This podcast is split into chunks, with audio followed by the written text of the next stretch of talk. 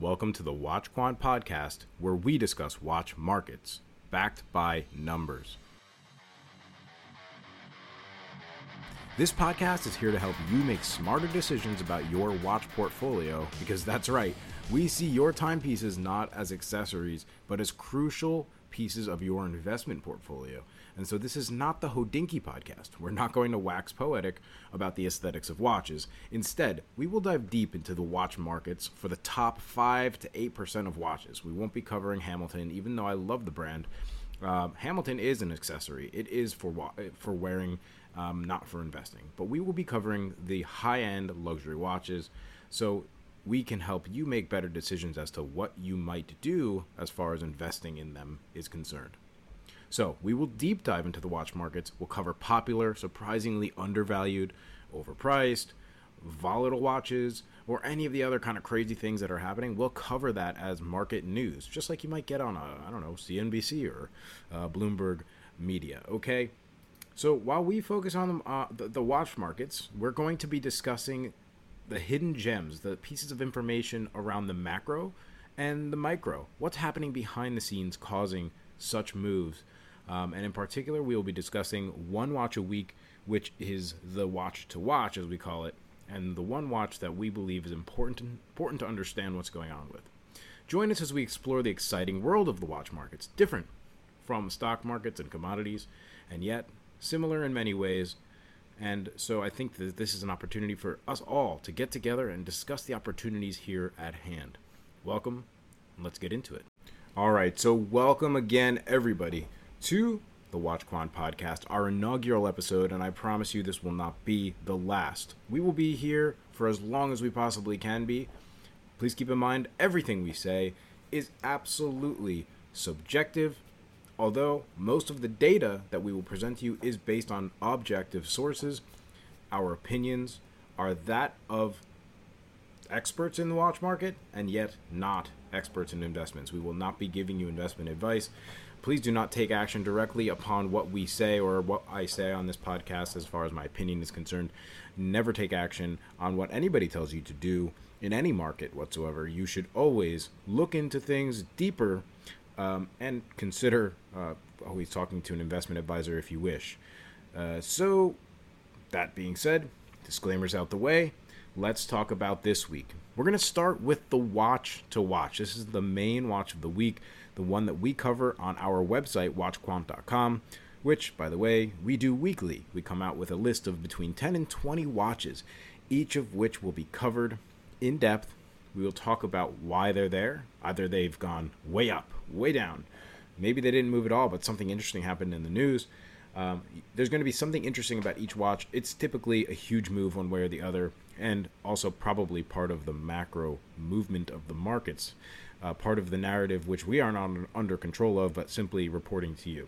This week, it's the Rolex Daytona, surprise, surprise, 116519. That's the white gold, and that's on the Oysterflex strap. So this watch is a very cool looking watch, whether it's on the sundust dial, the black dial, or otherwise. It's a cool looking watch. It looks a lot like the steel Daytona, which has the Cerachrom bezel as well.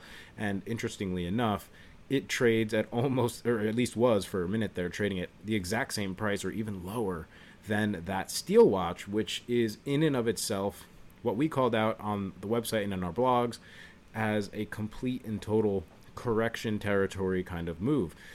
And surprise, surprise, we were kind of right. I mean, you'll see this week we'll discuss a little bit about the 116500. That's the steel watch I'm talking about. But there's absolutely no reason why a steel watch with an intrinsic value of $50 to $500 of steel made of basically something that costs very little should trade at the same price of the same watch that looks exactly as cool as and as beautiful and feels as good on the wrist as the same watch made of solid gold. And that's exactly what we saw.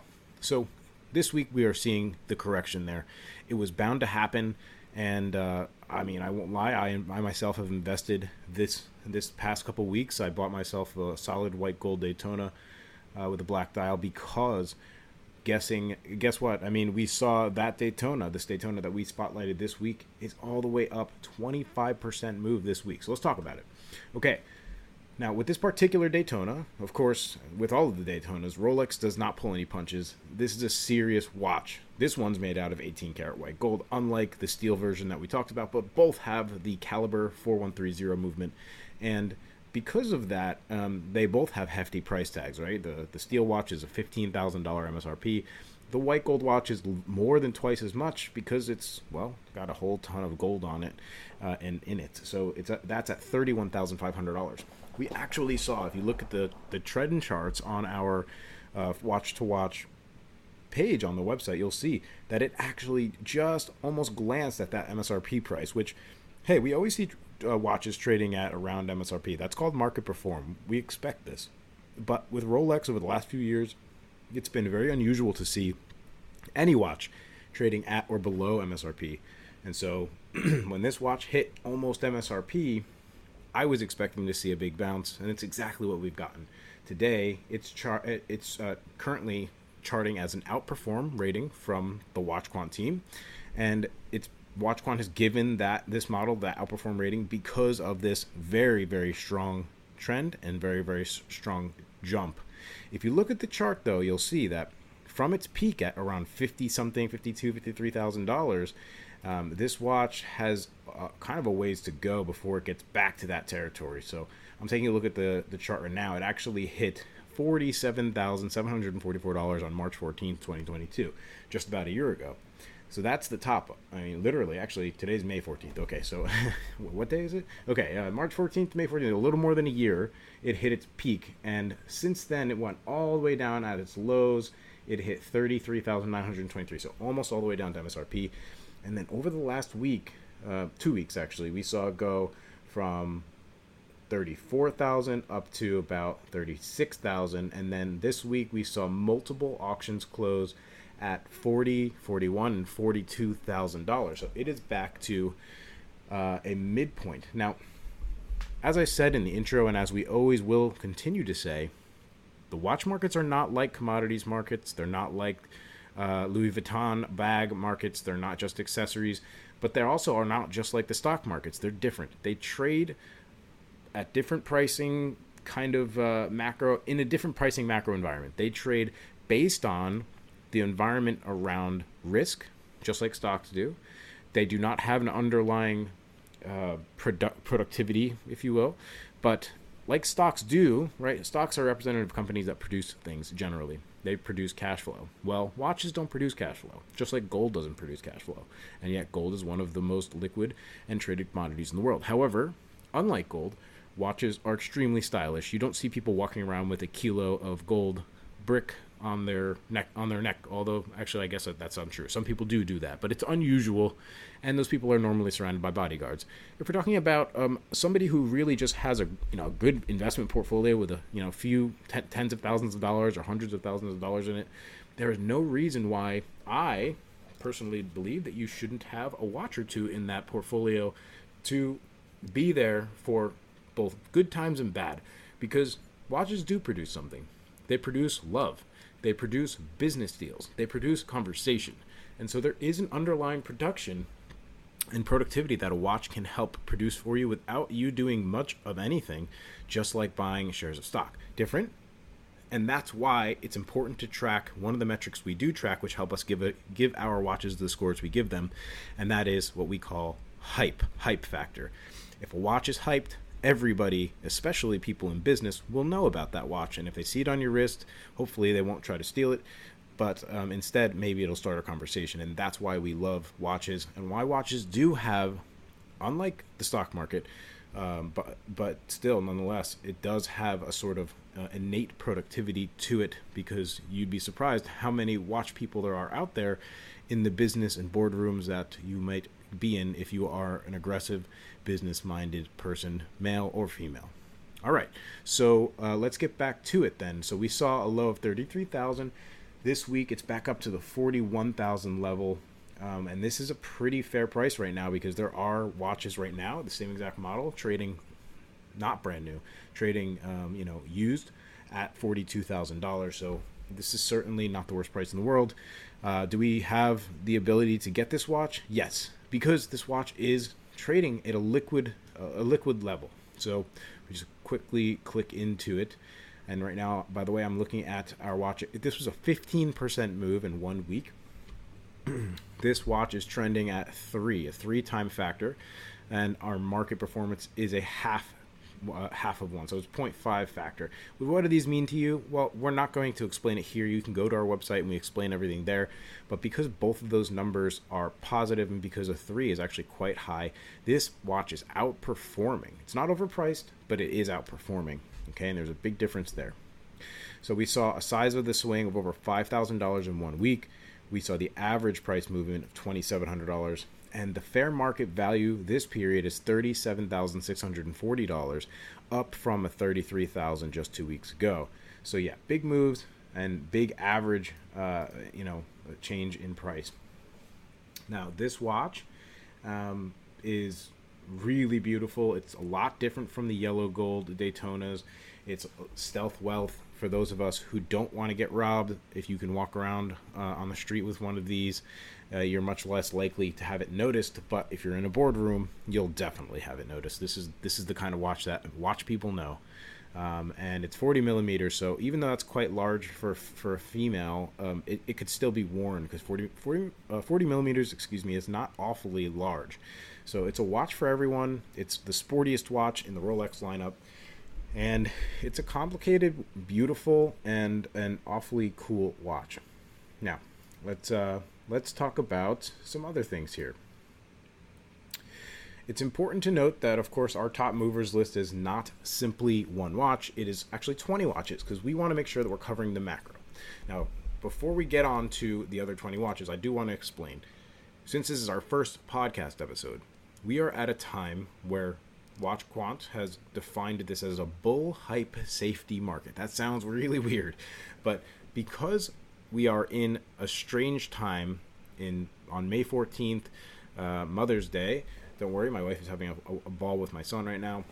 On Mother's Day in 2023, we are in the midst of a banking crisis where multiple banks have gone under. In fact, we've had the second largest bank run in history happen just a few weeks ago.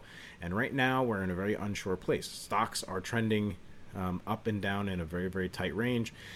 Commodities like gold are going up because basically investors of all types, whether we're retail folks or in institutional money, nobody really feels comfortable even buying treasury bills. In fact, the people who bought treasury bills to stay safe were the ones who lost everything, and that's what happened with the banks when they went to mark them to market at much higher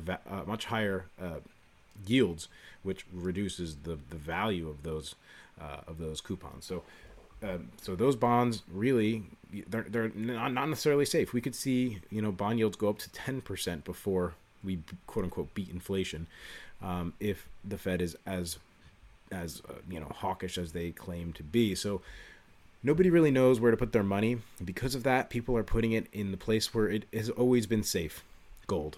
And so gold has, again, hit over $2,000. And if you look at the chart for gold and you chart it against every other asset class minus watches, you'll see that it is currently beating every other asset class by quite a bit. Even the NASDAQ, which is, I'm bullish on the NASDAQ long term for the same reasons why we all know that AI is going to be something big and probably very profitable for whoever is able to embrace it. We're not going to get into all of that, but it's important to know, of course, that watches have actually outperformed gold.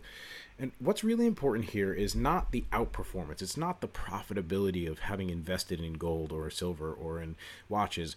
It is the fact that we've had around 10% reduction of the value of our dollar, the dollars we spend on food and drink and our housing, the keeping a roof over our head and keeping our babies warm and or cool in the summer, and those basics have become 10% more expensive. Your dollar is worth 90 cents as it was a full dollar 1 year ago, and that's a huge, huge move. That's as close to hyperinflation as you ever want to really get.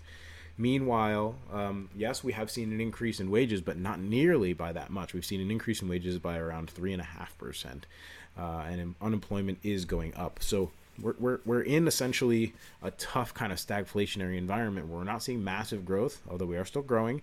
And it's not necessarily the worst bear market, but this causes fear where people want to put their money in a place where they can trust, they know it's there. They put it inside of a safe, and when they open that safe in a year or in 2 years, it'll be kept safe. They'll be able to take that and sell it and be able to liquidate it for a new investment that they then feel safe. Paper is currently crap.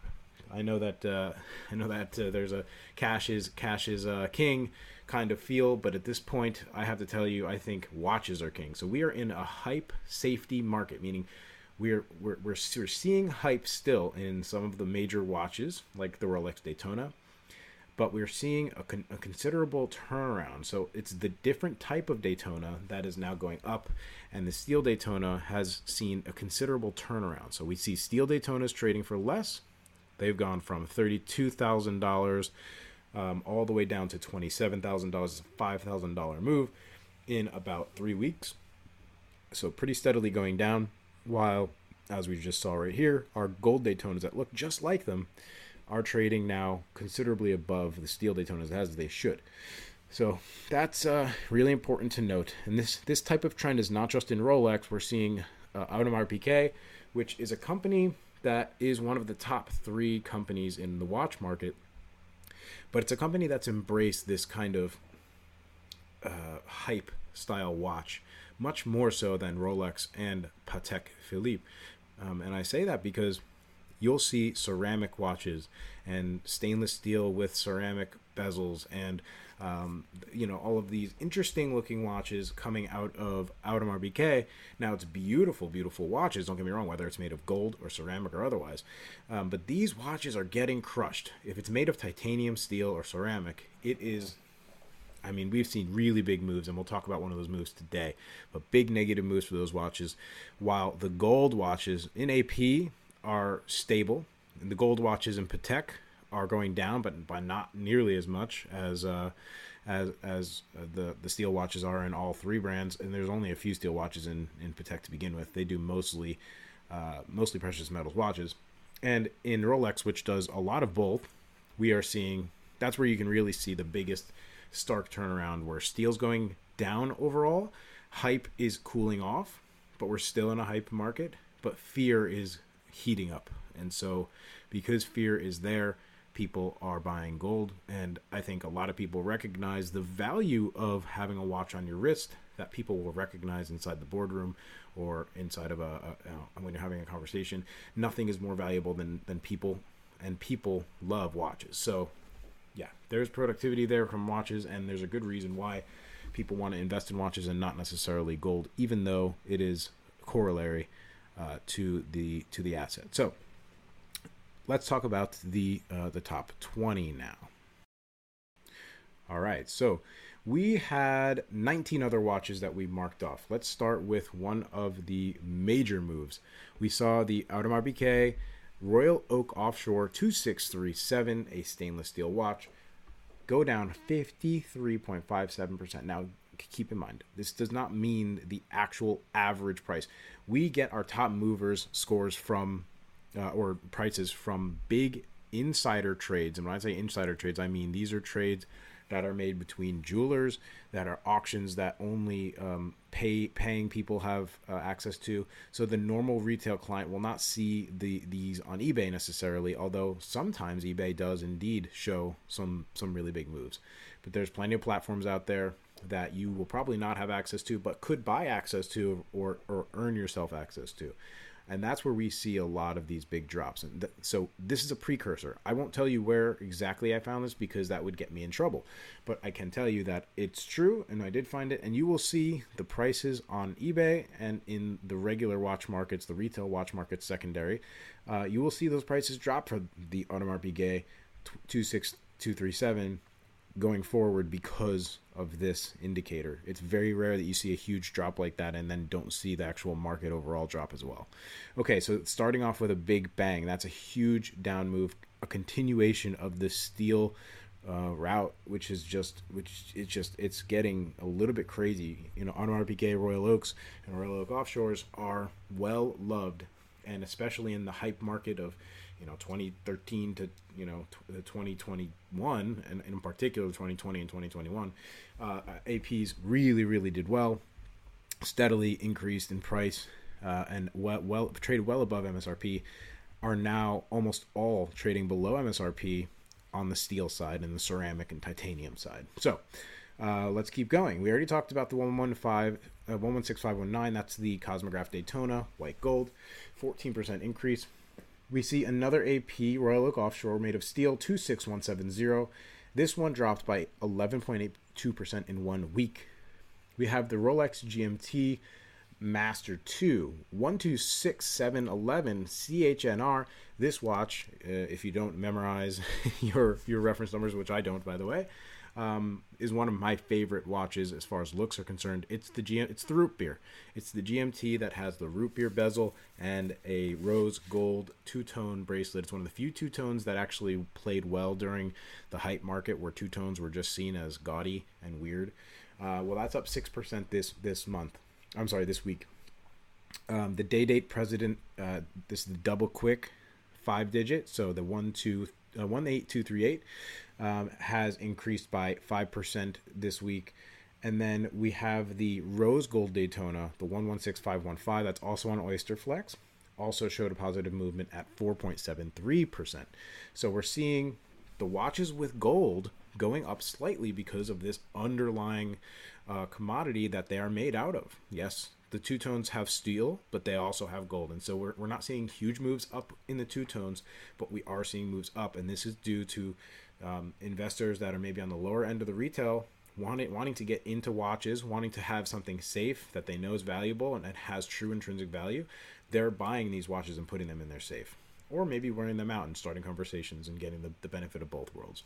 Okay, let's continue then. The AP Offshore 26290 took a huge hit, dropping by 28.16% in 1 week. This particular watch is an interesting looking watch. It is, I believe, the Grand Prix. And so seeing this watch drop by this much in 1 week is a pretty strong indicator that that something needs to be done in this particular case. That watch is in our underperformance or our market complacency rating group. So there's only one other watch in that rating group for this week, and that's the Black Dial Daytona made out of white gold. But as opposed to the Royal Oak Offshore, which went down 28%, the Cosmograph Daytona is now almost at the edges of being undervalued. So the way our rating system works is you start at complacency, meaning the market doesn't care about the watch, and therefore you probably shouldn't be invested in it. Then you have undervalued, right? So you have overpriced or complacent. Then you have undervalued, and then you have market performance and outperformance as the top. Okay. In this particular case, we see the Black Dial Daytona still in underperformance, but it is just on the edges of moving into the undervalued category, which would put it in a place where that's where I would start buying that watch personally. But it moved up 34% this week from, believe it or not, under $30,000 to now almost $40,000 in just 1 week. Okay. The undervalued category now is what we're getting into. Includes, unfortunately, the Patek Philippe Perpetual Calendar 5327. This particular watch is a tough one, right? Because these beautiful Patek Philippe's are MSRPing at $90,000 or so, some of them a little bit more. This particular one, it looks like a Calatrava. It's a, it's a round watch. It's not one of their Nautilus or, it's not super noticeable. It's a beautiful watch, but let's be honest. IWC, even Breitling with their Daytoras, premieres, they all kind of look like this watch. So unfortunately, I think Patek has lost a lot of what makes it so wonderful, and part of that is because there are a lot of other watches that look just like it now.